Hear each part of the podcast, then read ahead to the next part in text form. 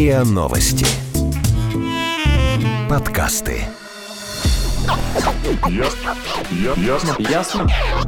По- по- пон- Понятно. Понятно. Это подкаст «Ясно-понятно». Здесь мы говорим о том, что нас беспокоит, бесит, интригует, кажется сложным и заставляет сомневаться. И пытаемся понять, что со всем этим делать. Это Лина, Ваня и Ксюша. Всем привет! Привет. Привет. И этот эпизод имени Вани, потому что сегодня мы будем говорить про черный юмор. Имени Ваня. Вау. Что-то я не понял, где здесь Подожди, подожди. А когда, а когда будем записывать эпизод про туалетный юмор, этот эпизод будет имени меня. Так? А когда, Или вы- что? а а когда будем говорить про... Отсутствие юмора. То эпизод имени Ксюши.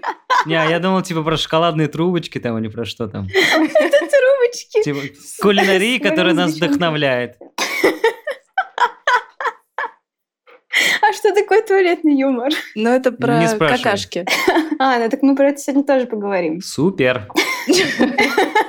Ну что, мои маленькие друзья, о чем же у нас этот эпизод? Мы говорим про черный юмор. Рррр. Это такой юмор с примесью цинизма, комический эффект которого состоит в насмешках над смертью, насилием, болезнями, физическими уродствами и иными мрачными темами. Это из Википедии. Кстати, недавно вот я смотрела выступление Луиси Кея. Он вернулся после перерыва, который он сделал в карьере. И он как раз очень жестко шутит. Все его выступление построено... До этого на- он так очень мягко шутил. Ну, ну, понятно, понятно, но он прям вообще разошелся в этот раз. И все его выступление это просто сплошной черный юмор, и он шутит как раз э, в том числе про людей с заболеванием Дауна. Он шутит про 11 сентября для американцев. Это табу просто шутить над такой трагедией. Ну и, в общем, э, это очень круто, что он поднимает такие темы, потому что мне кажется, что это дает определенную разрядку. Мы Ему или людям? Людям, людям, людям. То есть э, это дает разрядку, люди перестают бояться, напряжение сходит. Ну, как-то, мне кажется, что это в этом Ну, я думаю, что мы, мы об этом поговорим чуть позже. Сейчас же все равно как бы надо понимать, что у любого черного юмора, у любой черной шутки есть какая-то функция. Ну, кроме того, чтобы просто рассмешить. Вот, это же Ну не вот просто как так раз то, о чем взялось. Лина начала говорить, это одна из функций юмора. Про преодоление страха смерти. Да. Нет, ты говорила про эмоциональную разрядку. Это тоже одна из функций черного юмора, так называемая защита психики, когда ты, ну, смеешься над чем-то и как бы так отодвигаешь это от себя. Это не со мной, это с другими происходит. Это с одной стороны. А с другой стороны происходит эмоциональная разрядка, потому что смех, не знаю, я не знаю, как это объяснить, я не... Ну, это, это очень типичный пример, когда люди стрессовых вот этих экстремальных профессий начинают шутить по-черному. Например, там медики, спасатели, те же самые журналисты, они шутят про своих жертв. С одной стороны, человеку неподготовленному эти шутки покажутся странными и очень жестокими, а с другой стороны, как бы, ну, это помогает им справляться и понимать, что, ну, они не могут э, как-то сделать что-то большее, чем вот они делают на данный момент. Спасают, работают. Ну, то есть, по факту, это получается защита психики в данном смысле. Да, это очень Что- хороший механизм защиты психики. Кто-то там плачет, кто-то еще что-то делает, а кто-то грушу. смеется. Собирает кубик Рубики. Да. Кстати, про бьет груш это другая функция юмора, трансформация агрессии. Это как сублимация твоей агрессии, как это правильно сказать? Когда А, ты выплескиваешь ее не в агрессивном, да, каком-то ключе, а, ну, поржал. Ну, есть то я- есть я- такая когда- пассивно-агрессивная шуточка. Да, как все твои шутки, Лина. Много стало Ты меня раскусила. Да. Хорошо, а вариант того, что это утоление эмоционального голода. О, это знаешь о чем? О том, что в современном мире технологий и entertainment а вообще на любой вкус мы так присытились всевозможными видами развлечений, что мы там просто почитать книгу или просто посмотреть сериальчик, нас это уже не удовлетворяет, и мы не получаем необходимых Ну, типа, уже скучно. эмоций. Да, это... А мне кажется, наоборот, это какой-то спорный момент, потому что раньше, если мы даже берем человека, который жил 50 лет назад, он испытывал гораздо меньше, э, меньшую гамму чувств. Например, меньший он- стресс, да? Ну, не знаю насчет стресса, но меньше гаммы чувств, знакомился с меньшим количеством людей. И сложно представить, что, ну, возьмем среднестатистического жителя там Поволжья, того же самого, моего любимого а, крестьянина, который там жил в селе. Крепостная Ксения. Да, да, да. Сложно представить, что он шутит, смеется, плачет, э, я не знаю, испытывает э, чувства близкие к депрессии Такой, в знаешь, течение э, в дня 20 или в в течение 25 недели. лет такое появилось новое ощущение, такое, что это такое? Я не понимаю, я что-то чувствую, но не могу объяснить, что. Оказалось, просто совесть мучает. А до этого ни разу. Вот эмоциональный шутка. голод. Ну, это, не, это может быть правда у кого-то так было. Ну, мне кажется, наоборот. Раньше люди испытывали те же эмоции, ту же гамму, просто эти эмоции были чуть больше растянуты во времени. То есть если сейчас мы, допустим, чувствуем Но обиду... я про это и говорю, в принципе. Что мы чувствуем обиду, мы можем тут же перезвонить и как-то ну, разрешить этот вопрос. А люди чувствовали обиду годами, потому что они годами не Писали виделись. письма, Да, да. да, да, да, выясняли отношения в переписке. Писали черным юмором таким, чтобы утолить эмоциональный голод и трансформировать агрессию. Пишу тебе, дед. Нет, Бесишь. Это уже, это уже другая Умри. функция. Это самоутверждение, когда мы намеренно Нет, как-то возвышаем. за самоутверждение, если бы написал «ты глупый дед». Ну, почему Умри. опять дед, все, деду больше не пишем. Ну, подождите, ладно. мы не сказали про самую важную функцию преодоления страха смерти. Ну подожди, но это как? Пре- Преодоление страха смерти, это в каком смысле? То есть, э, когда ты находишься в стрессовой ситуации, ты такой, тебе нужно, например, э, я не знаю, Но это вот как раз про тех же самых э, людей экстремальных профессий. Это прям вот то же самое, тоже то же самое. То есть, что а ты это не есть защита можешь психики? умереть, Но это, короче, функция юмора защита психики, а это подфункции. То есть э, преодоление страха смерти, защита психики, трансформация агрессии, утоление эмоционального голода. А человек, который очень много-много шутит, это значит, что он всячески пытается защитить себя? А, ну, Типа он настолько не готов, его психика, что А он может, он самовыражает. в шуточку переводит? Нет, просто он... э, Это его, да, это его щит. Ну, кстати, такой. это же нормальная история отшутиться в какой-то курьезной, не знаю, некомфортной ситуации. В агрессивной ситуации. Где подошел такой мужик, ща я тебя втащу. Такой, ха-ха.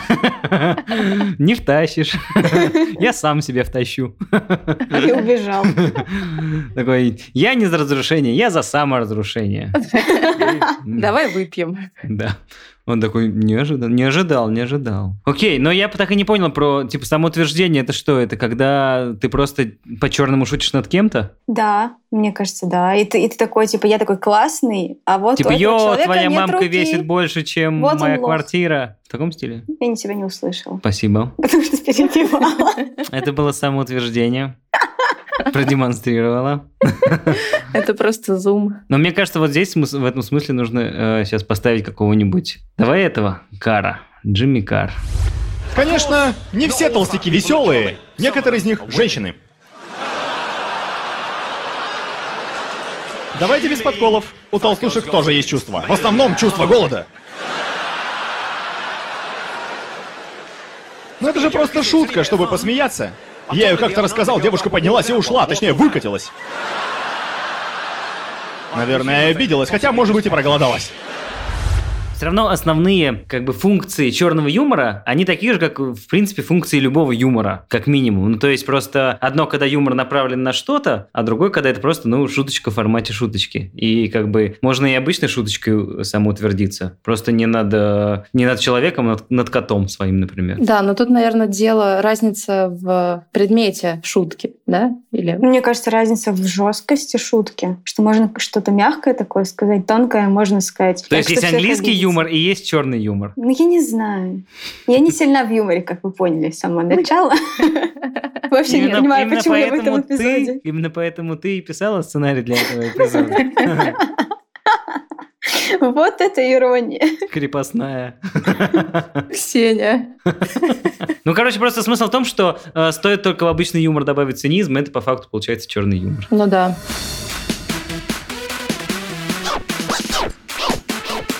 Ясно? Понятно.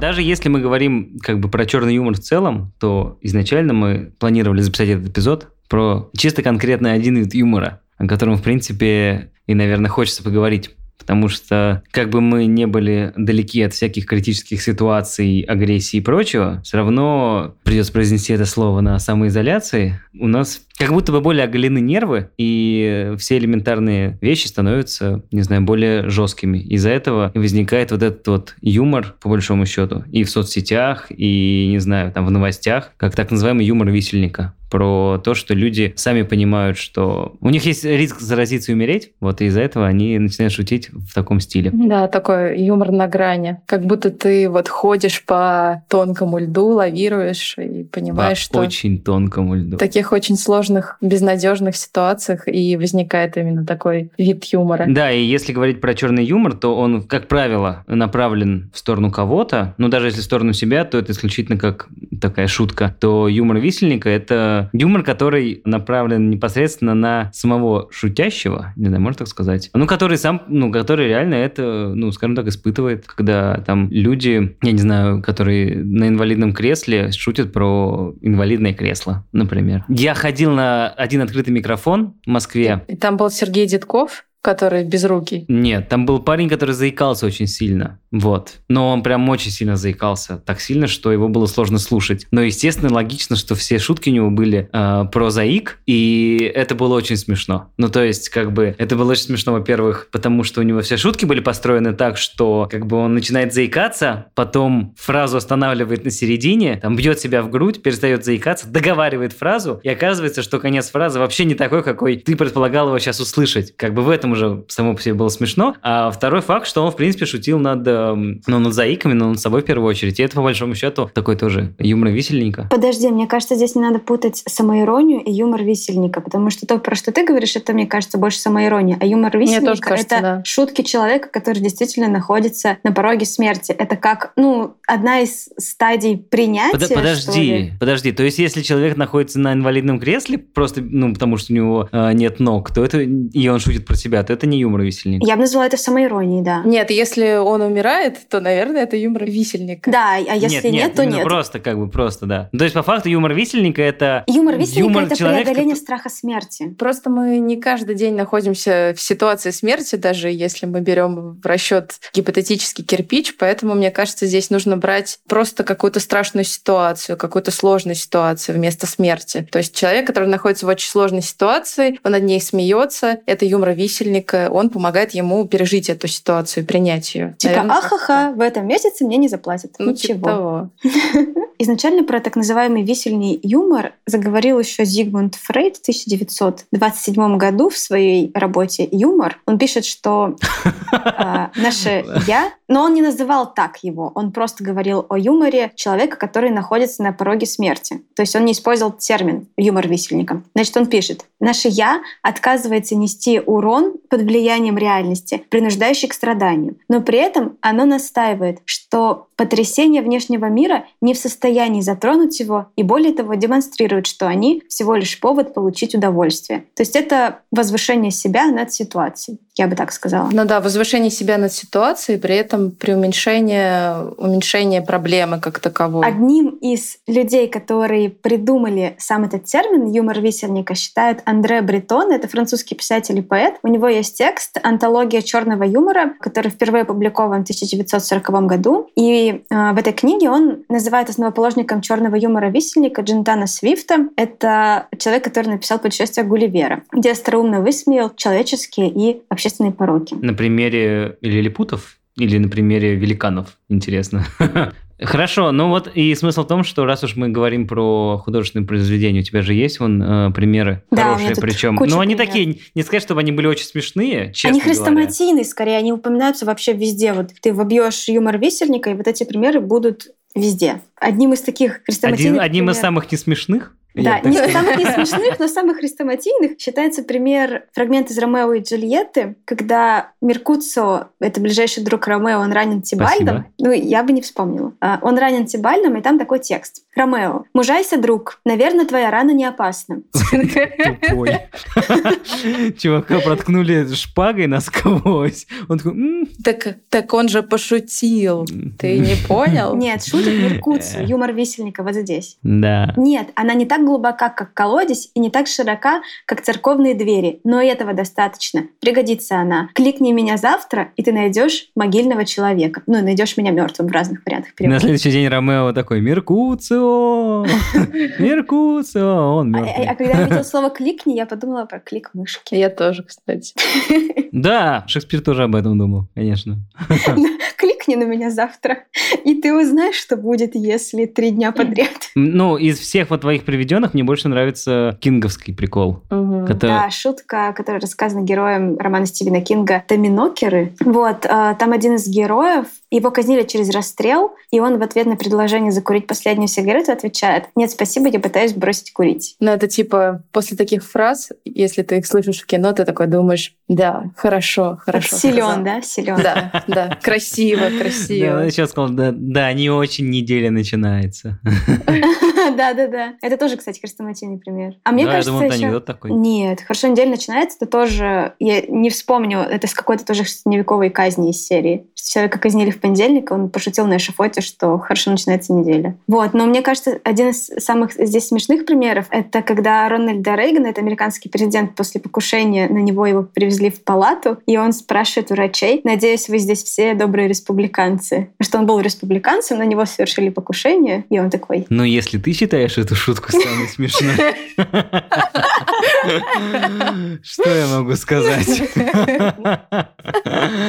Да.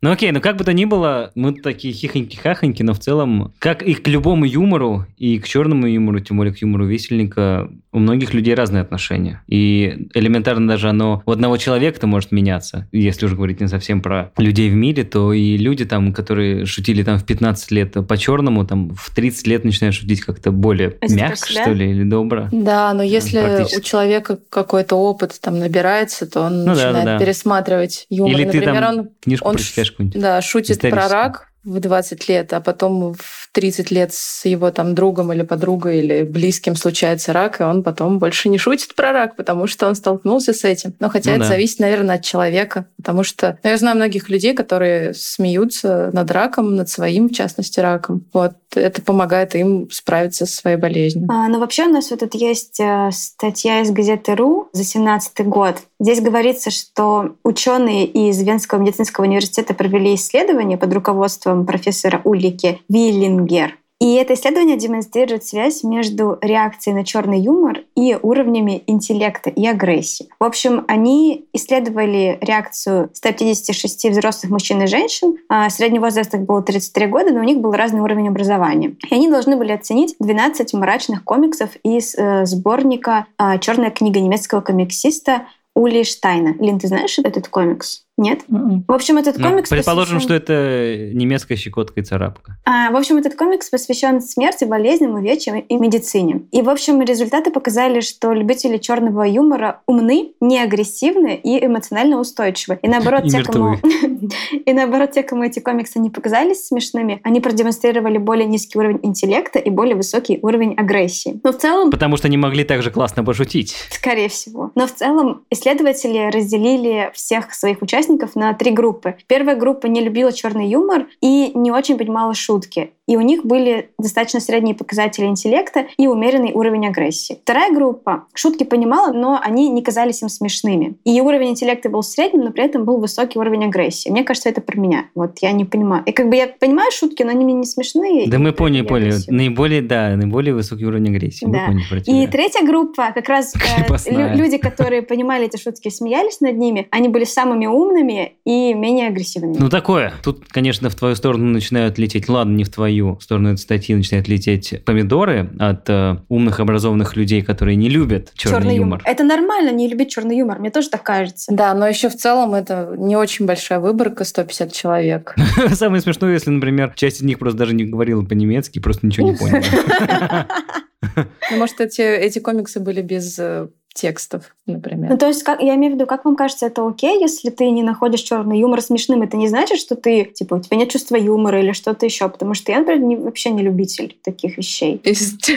Мы можем сделать вывод, что Выборки из одного человека. Ну, кстати, мы можем сделать вывод, понятно, какой вывод мы можем сделать, исходя из этого исследования, но у нас же есть дальше и другое исследование, которое немножечко вообще про другое говорит. Так что в этом смысле... Ну, я не знаю, мне кажется, такое... Юмор, он, в принципе, супер субъективный. Объективен. То есть это, мне кажется, такая очень одна из самых субъективных историй вообще в, ну, с точки зрения взаимоотношений Такая людей. же субъективная, как субъективное время. Ну, О грубо мы говоря, говорили в прошлом эпизоде. в позапрошлом. Но, грубо говоря, здесь как бы этот субъективизм, это то же самое, как, я не знаю, спорить про юмор, это как спорить про музыку, например, или про там какие-то ки- кинопредпочтения. Ну, то есть это тут... Или о том, какой там, типа, А цвет подраться лучше. из-за юмора можно? Ну, это опять же, Поспорить. ну, можно подраться только если там вот про отношения других людей, что кто-то там не понял шутку, и он подумал, что его, так сказать, оскорбили. А это была типа шутка. И в этом смысле здесь, конечно, ну, понятно, известный факт, что твоя свобода заканчивается там, где начинается свобода другого, и, конечно, э, никто не заставляет тебя идти и зло шутить э, в лицо людей, для которых то, над чем ты шутишь, является чем-то, ну, таким не поводом для шуток. Но, опять же, Не, здесь... ну разве черный юмор это не способ высказать свое мнение? Допустим, кто-то там высказывает свое, а ты высказываешь таким образом, в такой форме свое мнение. Допустим, атеисты шутят про верующих и наоборот, и много привести кучу но- полярных но- да, примеров. но мы же говорили, что одна из функций черного юмора это самоутверждение. Когда ты самоутверждаешься, ты кого-то, ну, кто-то ниже тебя. То есть, по факту, я думаю, что никто не говорит о том, что э, нельзя шутить по-черному над кем-то. Это смысл в том, что просто кто-то может воспринять твой черный юмор не как то, что ты там боишься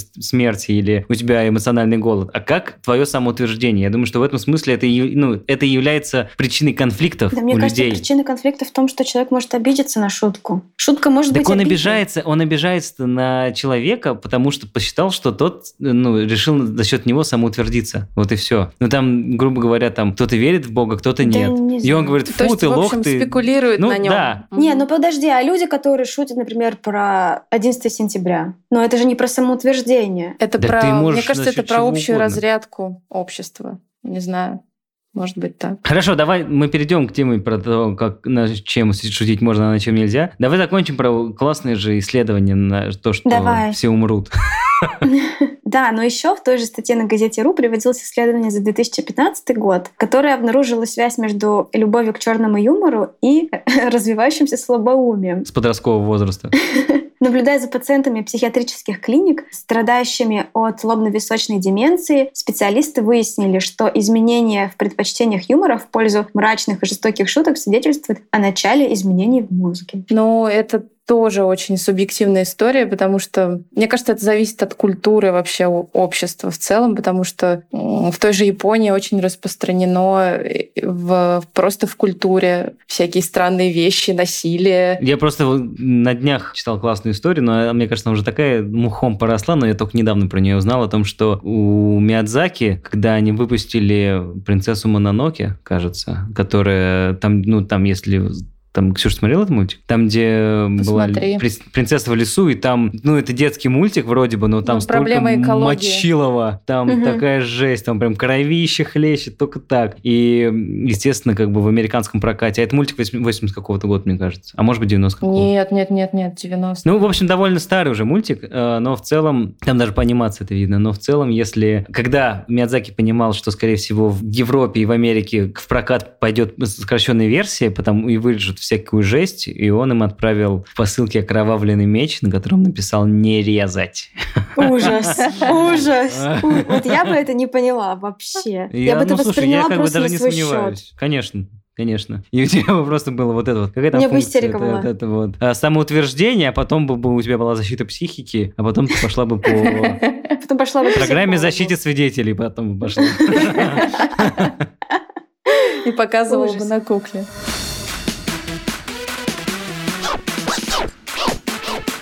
Ясно? Понятно.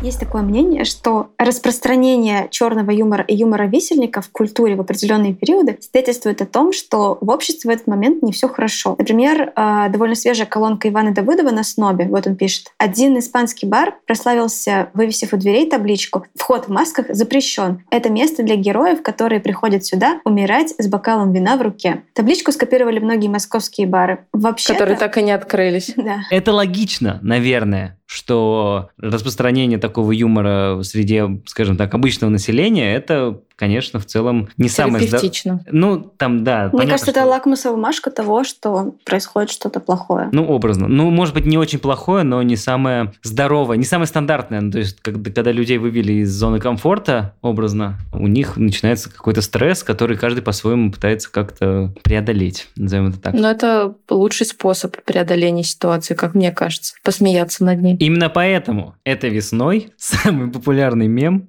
который мы, сейчас. Который мы сейчас послушаем. Нет, какой, какой? Наташ?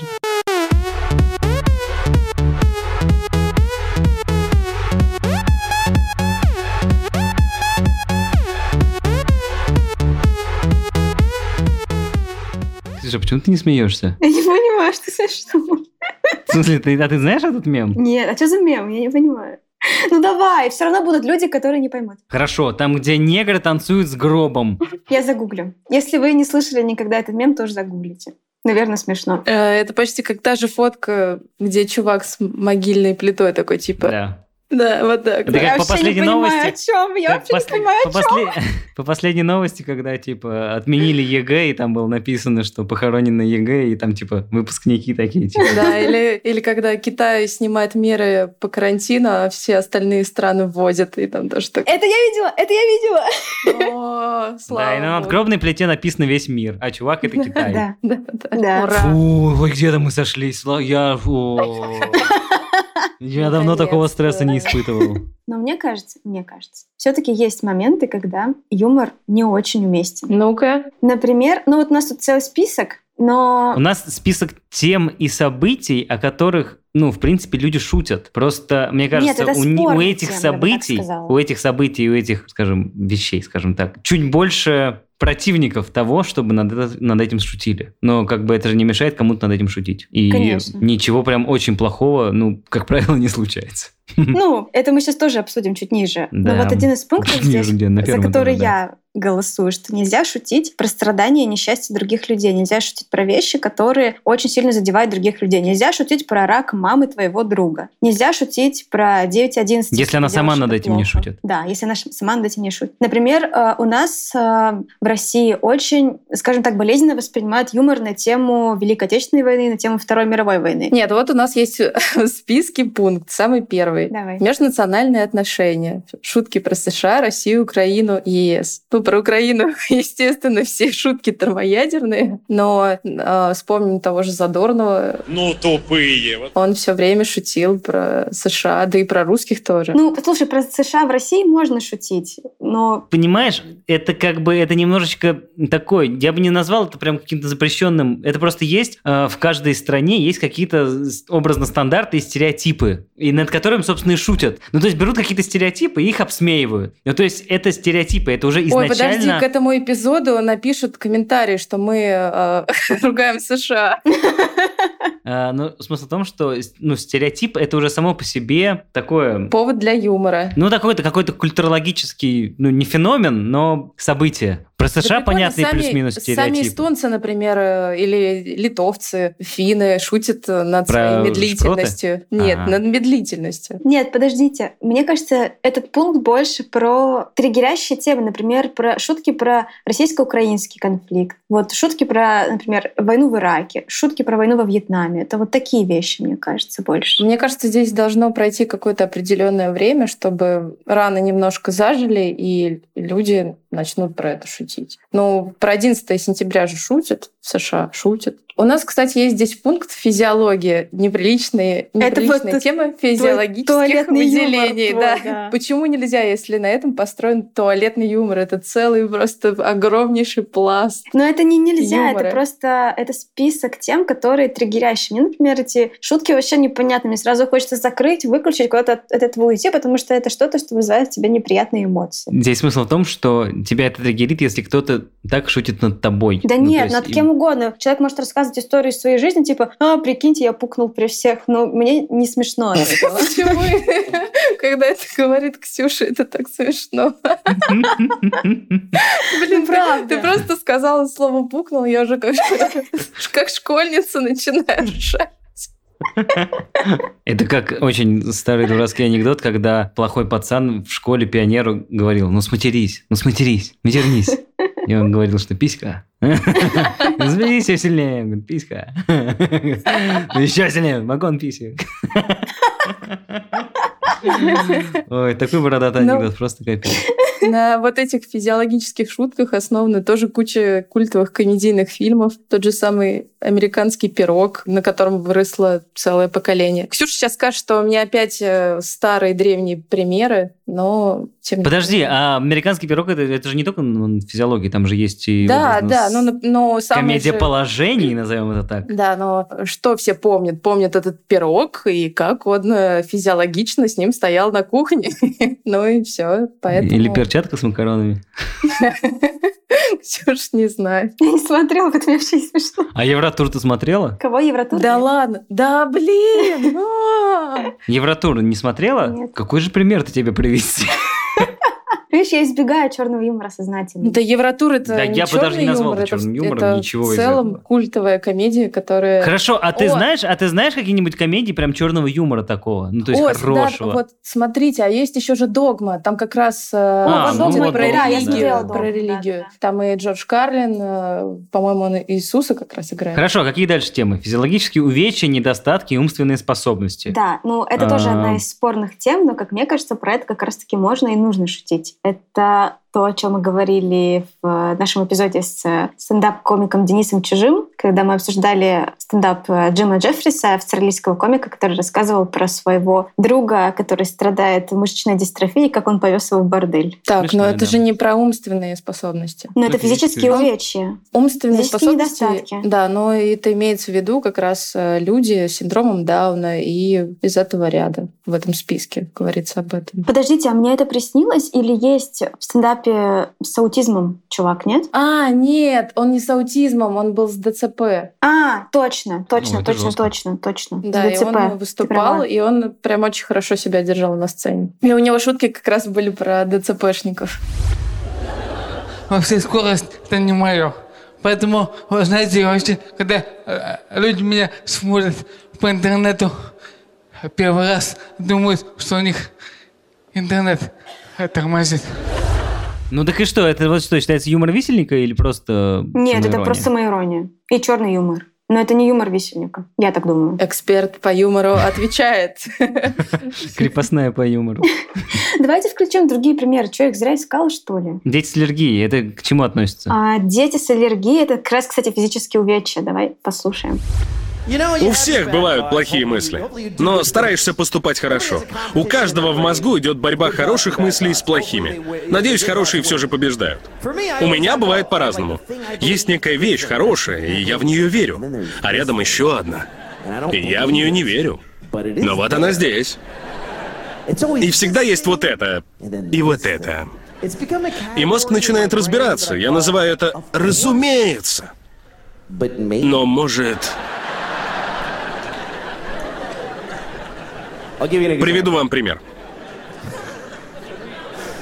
Разумеется, разумеется, детей с аллергией на орехи необходимо оберегать.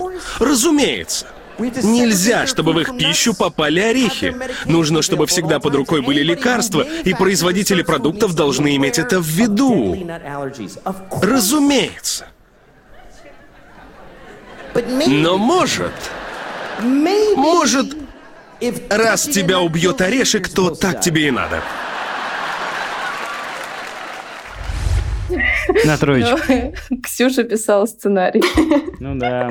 Хорошо, ладно, вот э, про смерть. Есть еще фрагмент э, Фрэнка Бойла про смерть королевы. Ну да, Э, вот это считается как бы... Юмором висельника. Ну вот то, что не- Но про это что не нельзя шутить. висельника. Нет, нет, про что нельзя шутить. Слушай, образно. это вообще спорный вопрос. Мне кажется, про смерть монарха шутить очень странно. Очень странно. В этом году королева отметила свое 90-летие. На моей улице устроили праздник с мармеладом и мороженым. Королева тут ни при чем, мы просто хотели выловить педофила. Королева празднует свой день рождения дважды в год, по одному для своего человеческого и ящерного обличия. Поймите меня правильно, я желаю королеве долгих лет. Ведь чем дольше она проживет, тем больше праздничных дней у нас будет, когда она умрет. Сейчас ей примерно 2-3 выходных. Дай ей бог здоровья. Если она дотянет до 100 лет, мы будем отдыхать целую неделю. Многие люди любят королеву, и пару лет назад был фонд помощи бедным, чтобы дать обогрев их аварийным домам. И королевский двор пытался прибрать к рукам эти деньги, чтобы обогреть Букингемский дворец. Букингемский дворец! Мы не хотим, чтобы она умирала зимой. Неделя отдыха зимой, это же так удобно для нас всех. Пусть умрет летом, и мы тогда превратим выходные в три недели, проведенные на Тенерифе. Сегодня похороны, ребята. Встретимся на пляже с черными повязками на руках. Здесь нужна такая отбивочка, типа «штха», чтобы обозначить, где смеяться. Но мне кажется, мы не смеемся над этим, потому что мы не, не внутри этой культуры, это их какие-то локальные шутки. Но нам тоже есть над чем посмеяться в этом смысле. Но тем не менее, как бы мы же смеемся над некоторыми стендапами, назовем это так. Вот, но самое спорное, самая спорная тема, мне кажется, это тема религии. Здесь про это вообще можно очень долго спорить, но самый такой показательный пример, как мне кажется, это террористический акт в редакции Шарли Эбдо в 2015 году, когда про это очень много говорили. И тогда выходили просто на улицу целыми толпами, и были флешмобы в соцсетях, что я Шарли. Тогда редакция этого журнала опубликовала у себя на обложке карикатуру на пророка Мухаммеда, и просто зашли в редакцию и расстреляли ее. И я специально нашла статью, которую мы, кстати, разбирали на философии еще в универе. А, это достаточно современный текст 2017 года. Его автор Ларс Биндерап. Где написано 2007-го. В 2017 да. ты уже не училась. В 2007, да.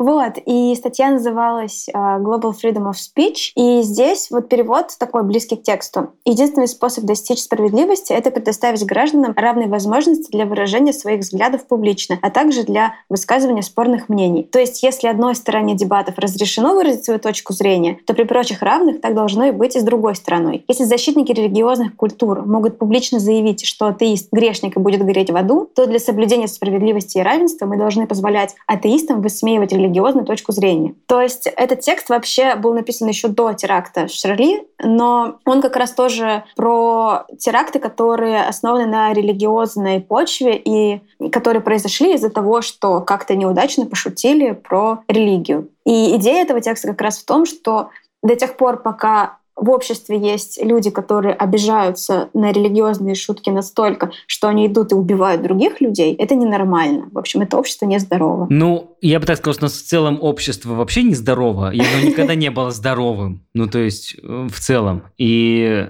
как бы, так что говорить, что общество нездорово, это это, это как бы априори так. Ну, Просто что тогда взять? было очень много людей, которые говорили, что так им и надо, что не нужно шутить на религиозные темы. Это, понимаешь, это просто про... Ну, я согласен, что это очень сложная тема, о которой можно очень долго говорить, но понятно, что никакая там шутка, юмор, ничего не стоит целой человеческой жизни, и, конечно, это абсолютно аморально страшно. То есть это вот про момент, где заканчивается граница твоей свободы, начинается граница чужой свободы свободы. Короче, здесь очень тонкая грань, очень тонкая грань, где свобода слова, свобода мысли и вот эта вот агрессия, ответственность за это. Ну и, и не нам, наверное, здесь судить. У нас есть только свое мнение, которого мы и придерживаемся. Которое можете засунуть себе, знаете, куда.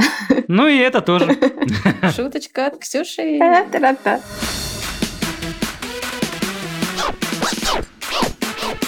Ясно? Понятно.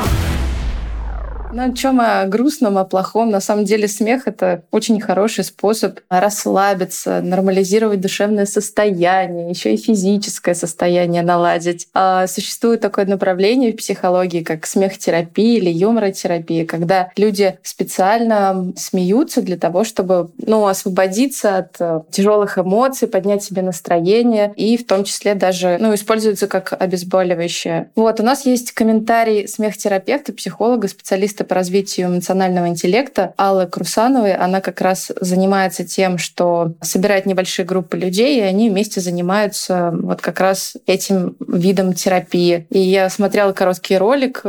Кажется, что выглядит это немного жутко, когда люди смеются, но в целом я думаю, что если ты смеешься на протяжении трех часов, это какое-то невероятное ощущение. Хочу смеяться пять минут! Я, кстати, вспоминала про это видео. Так, а теперь к серьезным вещам. прежде всего хочу сказать, что смех — это форма. Вот в том формате, как я им занимаюсь, это форма. Содержание его может быть э, очень разным. Это может быть демонический смех, там, насмешливый или там ребячливый, восторженный, удивленный. То есть смехом можно выражать огромную палитру эмоций. И это так классно смеяться, потому что возможность высвободить э, кучу энергии. У нас энергии много запакованной э, страхом, болью, злостью.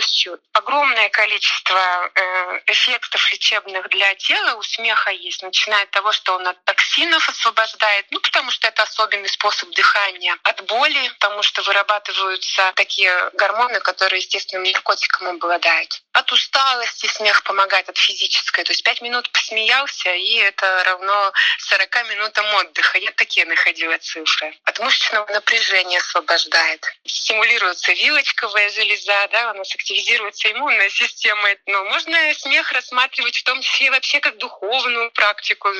Там есть такие данные в дзен-буддизме, что 10 минут безудержного смеха — это 6 часов строгой медитации. А у меня подход, знаете, больше, что смех — это признак человечности. В общем, так бывает, что многие взрослые уже с возрастом становятся неживыми, если слушать их смех. Они не могут засмеяться, не могут смеяться долго. Да? Мы можем подхихикнуть в какой-то прям вау-эффект, если случился.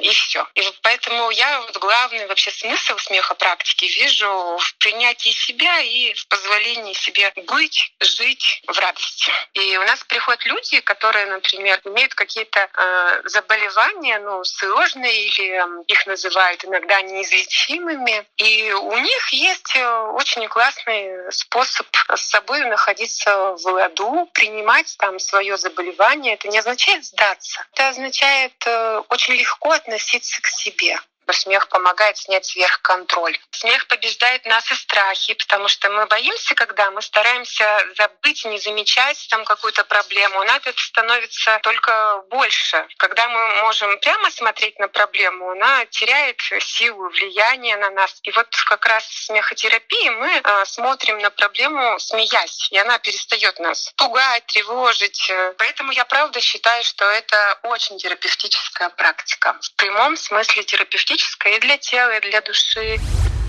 Мне кажется, мысль была офигенная про то, что с возрастом люди теряют способность смеяться. Я вот сейчас подумала, реально же взрослые люди так редко смеются. Но про то, что там смех, про токсины и прочее, насчет э, дыхания, на самом деле это довольно такая классическая история, что есть же очень много дыхательных практик, и в целом, когда у тебя есть определенный паттерн дыхания, когда ты как-то по-своему дышишь определенно, то это определенный, ну, скажем так, вид э, практики, которая ну, в зависимости от того, как ты дышишь, помогает определенным, ну, не знаю, аспектам. В организме? Угу. Ну да, да, да, твоей жизни там есть. Ну да, есть же всякая йога, типа кундалини, где следят за дыханием. Не, ну, я не говорю, не говорю, конечно, о медитации, там, наверное, вообще практики дыхания. Да есть даже, есть даже известный э, метод, называется холотропное дыхание, когда ты час или два просто как бешеный дышишь, ну, просто очень сильно, очень долго. И у тебя настолько кровь насыщается кислородом, что у тебя уже начинается там дичь всякая,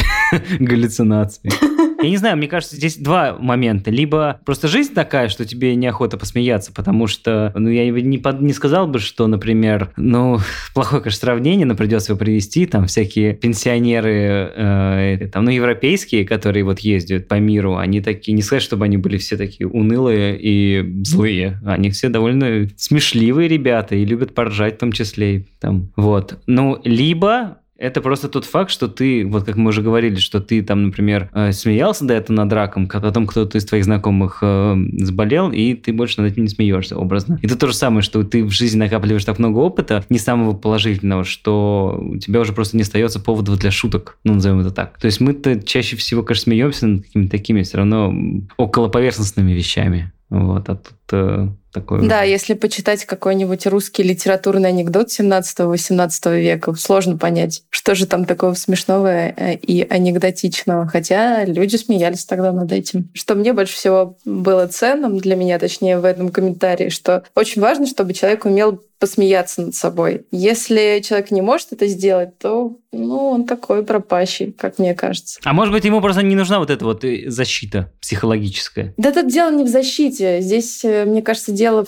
в серьезном отношении к себе и в том, как он воспринимает себя, и это, соответственно, влияет на то, как он ведет себя с другими людьми, как он ведет дела, как он ставит себя, и это всегда, ну так вот, э, выше других, мне кажется, в какой-то степени. Для меня это такой знак, что если человек умеет пошутить над собой, значит, он, э, ну, в целом я с ним подружусь. Вот, это очень важно. Ну, я согласен. В целом, самая ирония это вообще супер, это супер классно. Если человек может над собой смеяться и позволяет шутить над собой, то, в принципе, это здорово. Поэтому Даже над теми, в этой компании есть я. Над теми темами, которые ну, кажется такими жесткими, но в целом, если ты понимаешь, что он даже эти жесткие темы позволяет как бы обсмеивать не самому себе, то круто, круто. Это как э, когда мы делали проект про слепых. Э, да, я почему-то большом... сразу про них вспомнила. Слепые в большом городе. Они же, я с ними довольно много общался, они же капец э, шуточки только так отпускают про себя постоянно. Что, не видишь, что ли, да? Ну, ну, образно, образно, там, типа, приходишь, такой, о, сегодня неплохо выглядишь, там, Или там, например, типа, что смотрел там «Последний мститель»? Я говорю, да. Он говорит, а я нет.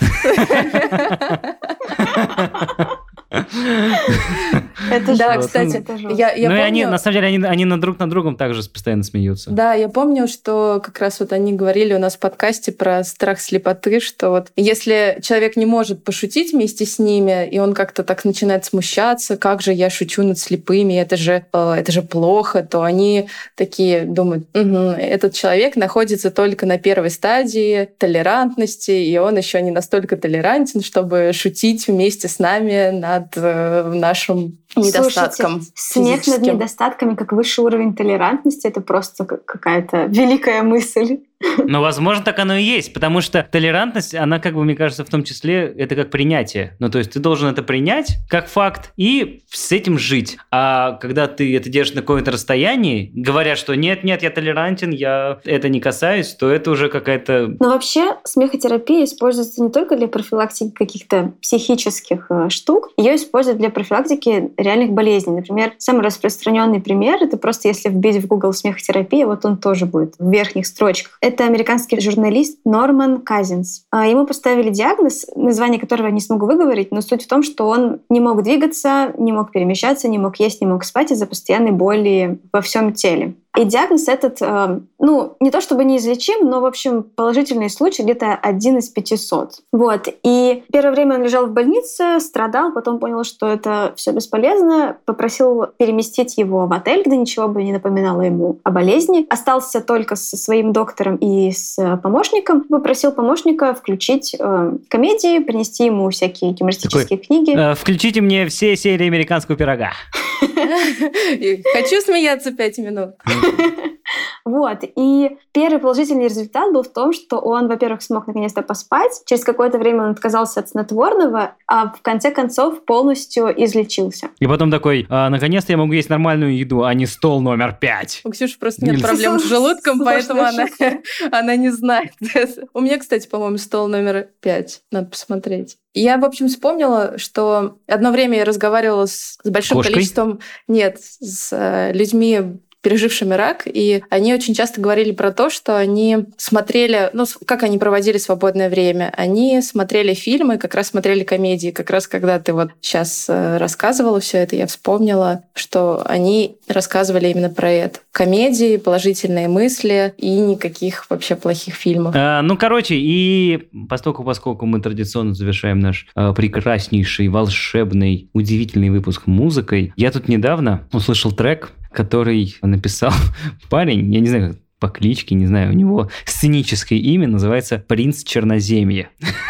он из Старого Оскола, вот, но я так понимаю, что он сейчас э, в Москве живет и работает, и пишет музыку. И у него в апреле в начале апреля вышла песня, называется «Москва, я люблю тебя, но ты тянешь меня на дно». Она классно звучит в формате самоизоляции, потому что там в целом про Москву и про всякие московские места образно. Но самое интересное, что мне больше всего как бы в этом смысле и нравится, и, наверное, не нравится, но тем не менее, эта песня, это, как, это такой классический кавер на очень известную американскую песню. Называется «New York, I love you, but you bring me down» от э, американского проекта LCD Sound System. Вот, в принципе, его тоже классно классно послушать, вообще песня обалденная, но поскольку, поскольку мы здесь слушаем российские новые вещи, то вот про Москву от э, парня из э, Старого Оскола. Такое красивое переложение песни 2007 года на 2020 э, Москву, столицу и нас всех, наверное.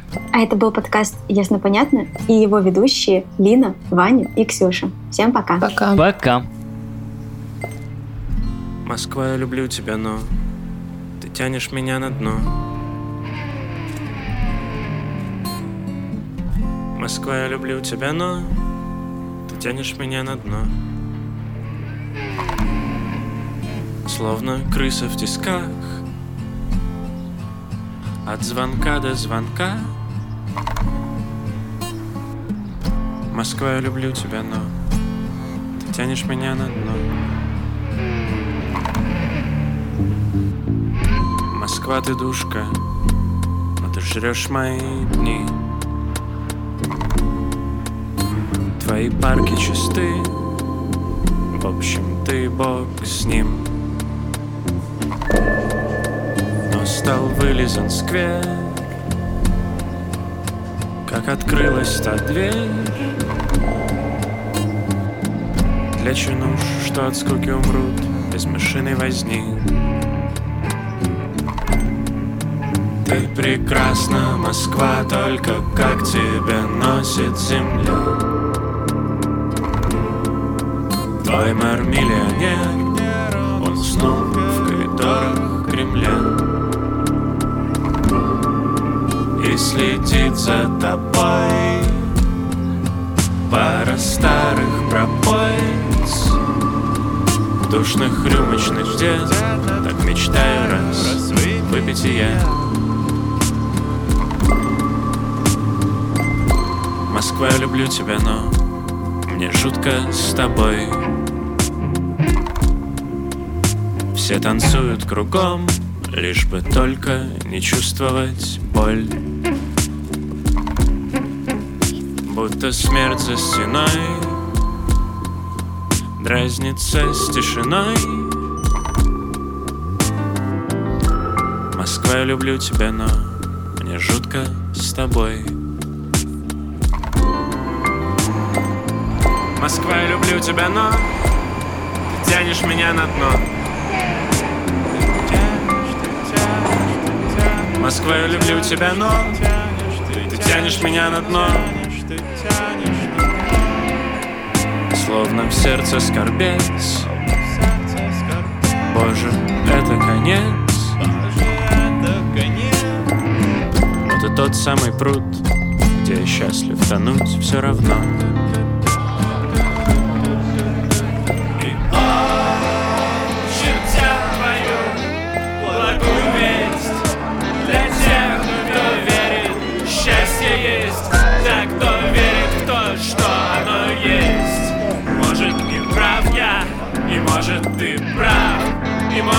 Не прав я И может ты прав. Может ты прав А я значит не прав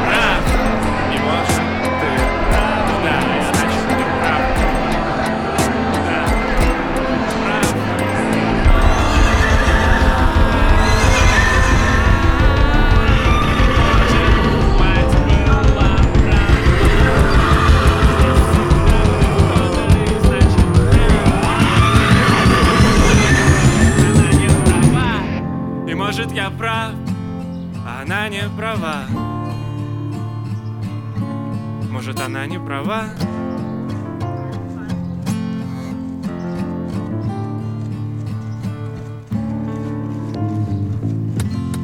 Подписывайтесь на подкаст на сайте ria.ru в приложениях подкаст с Web Store и Google Play. Комментируйте и делитесь с друзьями.